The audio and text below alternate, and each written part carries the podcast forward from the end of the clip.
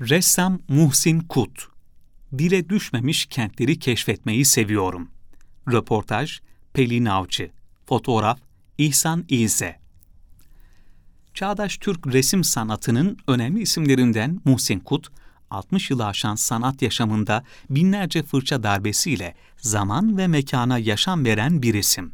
Bakırköy'ün deniz kıyılarında sanat ve edebiyat sohbetleri arasında büyüyen Kut, eşi Semra Kut'la her köşesi anılarla dolu ev ve atölyelerinde renkli zamanlar biriktirmeye devam ediyor. Yeteneğinizi ortaya çıkaran, sanat hayatınızda size rehberlik edenler var mıydı? Kendi çabamla bu yeteneğimi ortaya çıkardım ama bu yeteneğimin üzerine gitmem için destek olan kişiler oldu. Henüz Kabataş Lisesi'nde öğrenciyken aynı yıllarda Devlet Güzel Sanatlar Akademisi'nde öğrenci olan komşumuz Güner Ener'le resim çalışmalarına başlamıştık. Resmin teknik yönlerini, renk, biçim, hacim ve orantıyı ilk Güner Ener'den öğrendim. Resmin felsefesini ise 18 yaşındayken tanıştığım Kemal Künmat'tan öğrendim. Arkadaşımla Bakırköy sokaklarında geceleri yağmur sonrası bazen de yağmurda saatlerce yürür hatta ta Yeşilköy'e kadar gider gelirdik. Felsefi, sanatsal sohbetler ederdik. O yürüyüşler sırasında ahşap bir konağın panjurları arasından son derece ilginç görünümlü, beyaz gürce saçlı, düzgün fizikli elinde bıçakla pardayanlar yahut skaramuç misali kılıç sallar gibi resim yapan bir adam gördük. Sonunda dayanamadık, gittik kapısını çaldık. Biz sizi tanımak istiyoruz dedik. Çok kibar bir beyefendi ve bilge bir kişiydi. Bizi içeri davet etti, çay ikram etti. O günden sonra Kemal Künmat hayatımdan yeni bir sayfa açtı. Beni non-figüratiften figüratif resme ikna etti akademiye girmeye ikna etti. Üzerimde emeği çoktur. Bu yüzden oğlumun adını Kemal koydum. Resim yapmaya başladığınızda karşılaştığınız zorluklar nelerdi? O dönemler malzeme ve tuval temini sıkıntısı vardı.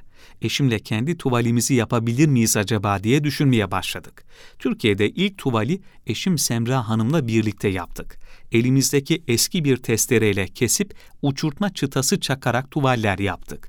Zorluk denecek engelleri de üretmeye devam ederek aştık. Yeteneğiniz aileden geliyor olsa gerek. Dedem Halit Hakkı Bakır ressamdı.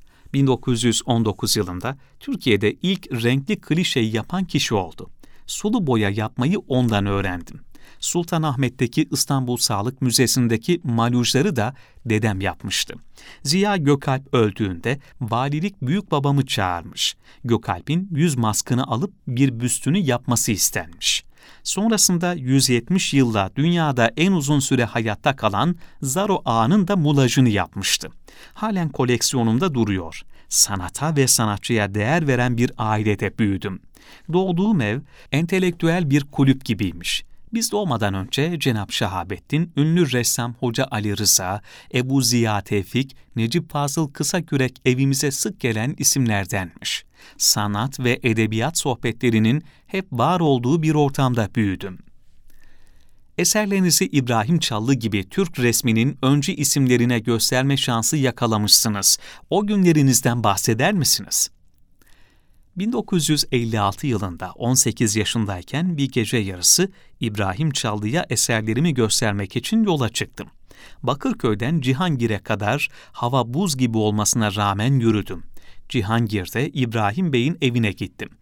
Eşi Anadolu Kulübü'nde olduğunu söyledi. Doğru oraya gittim. Üzerime kar yağmış, kapıda bekliyordum.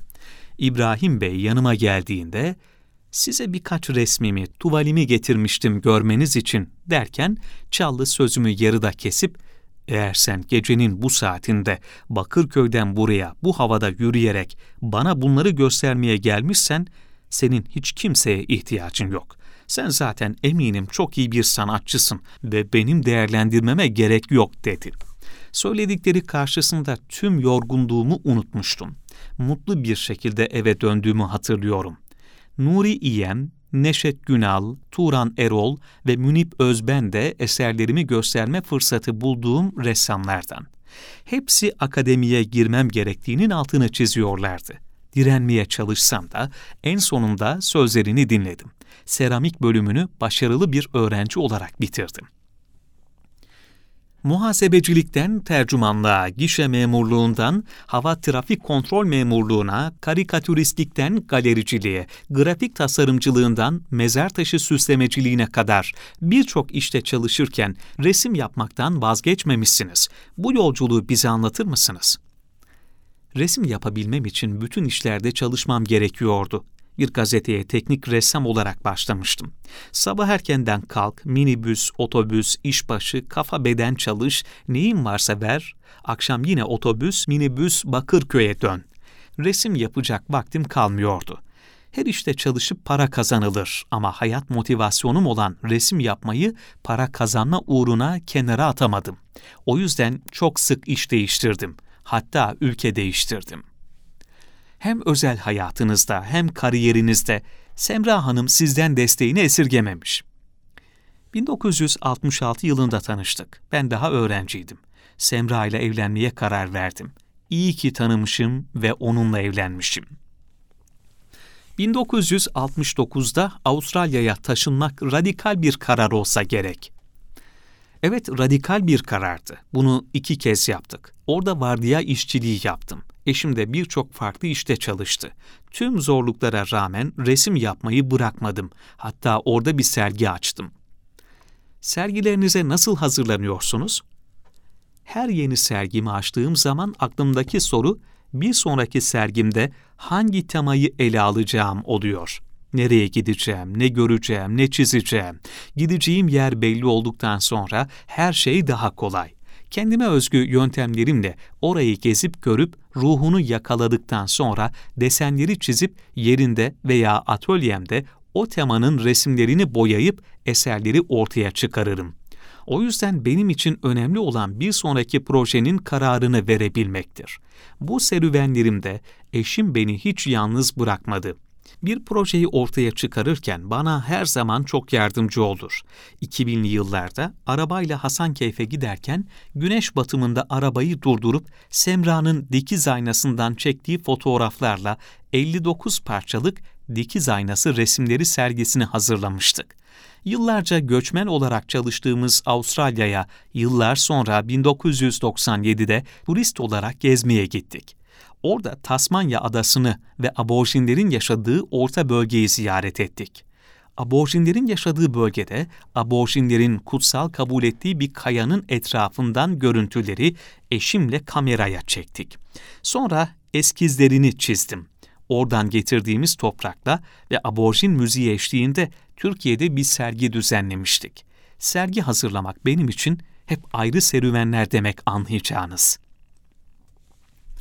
Sanat akımlarından hangisi kendinizi ifade edişinize daha uygun?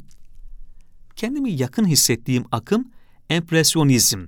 İzlenimci ve dışa vurumcu resim sanatından örnekler ürettim. Görmediğim ve yaşamadığım hiçbir anın resmini yapmadım. Farklı ve sıra dışı bakış açıları yakalamayı seviyorum. Çok fazla harcı alem olmamış, dile düşmemiş kentleri ve doğanın büyülü notalarını keşfetmeyi seviyorum. Gezginciyim tablolarım meraklı ve serüvenci yanımın açığa vurulmuş halleri. 1980-2009 yılları arasında daha çok doğa ve kent, özellikle de deniz ve kıyı manzaraları üzerinde yoğunlaştım. Mekan, manzara veya sokak resimlerinizde neden insan figürlerine yer vermiyorsunuz? Ya insansız sokak veya mekanlar çizerim ya da sadece mizahi tarafı ağır basan insanlı resim yapmayı tercih ederim. Çünkü insan koyduğum zaman resmin konusu insan oluyor. Binalar, sokaklarda fon oluyor. Oysa benim sücelerim sokaklar ve binalar. Zaman zaman insan figürü de yapıyorum. Hatta mesleklerine göre tematik insan figürleri oluyor genelde. Ama karikatüristliğimden gelen dürtüyle insan figürleri hep mizahi bir kimliğe büründü. Tablolarınızda deniz ve gemilere sık yer vermenizin özel bir nedeni var mı? Bakırköy'de denize sıfır bir evde doğdum. Büyük babam Halit Bey'in teknelere olan merakı çoktu. Bu sebepten olsa gerek çocukluğumdan beri kıyı şeritleri, deniz ve tekneleri çizmek çok keyif verir. Atölyemde ve evimde gemi resimlerine ve gemi maketlerine çok sık rastlayabilirsiniz. Gençken sadece maket değil, gerçek tekne yapımıyla da ilgileniyordum. Bir keresinde sanatçı arkadaşım Monat Balkan'la bizzat yaptığım bez tekneyle açıldık.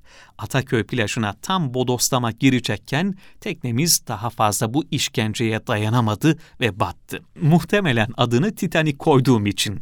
Sahile yüzerken boğulmaktan değil kahkahadan ölecektik. Duvarı boydan boya kaplayan salonun baş köşesindeki bu tablonun ayrı bir hikayesi mi var? Bizim bu tablomuz 55 yıllık bir resim. Ressam Kemal Künmat yaptı. Bize düğün hediyesi veremediği için üzülüyordu. Evlendikten bir gün sonra poz verdik. Dört buçuk saatte bu resmi yaptı. Semra ile ikimiz dört buçuk saat poz verdik. O günden beri evimizin baş köşesinde asılıdır. Hayalleriniz gerçek oldu mu? Yaklaşık 400 eserden oluşan bir koleksiyonum var tüm hayallerim gerçek oldu desem yanlış olmaz. Şimdi ise hayallerimi gerçekleştirmek isteyen genç sanatçılara elimden geldiğince yardımcı olmaya çalışıyorum.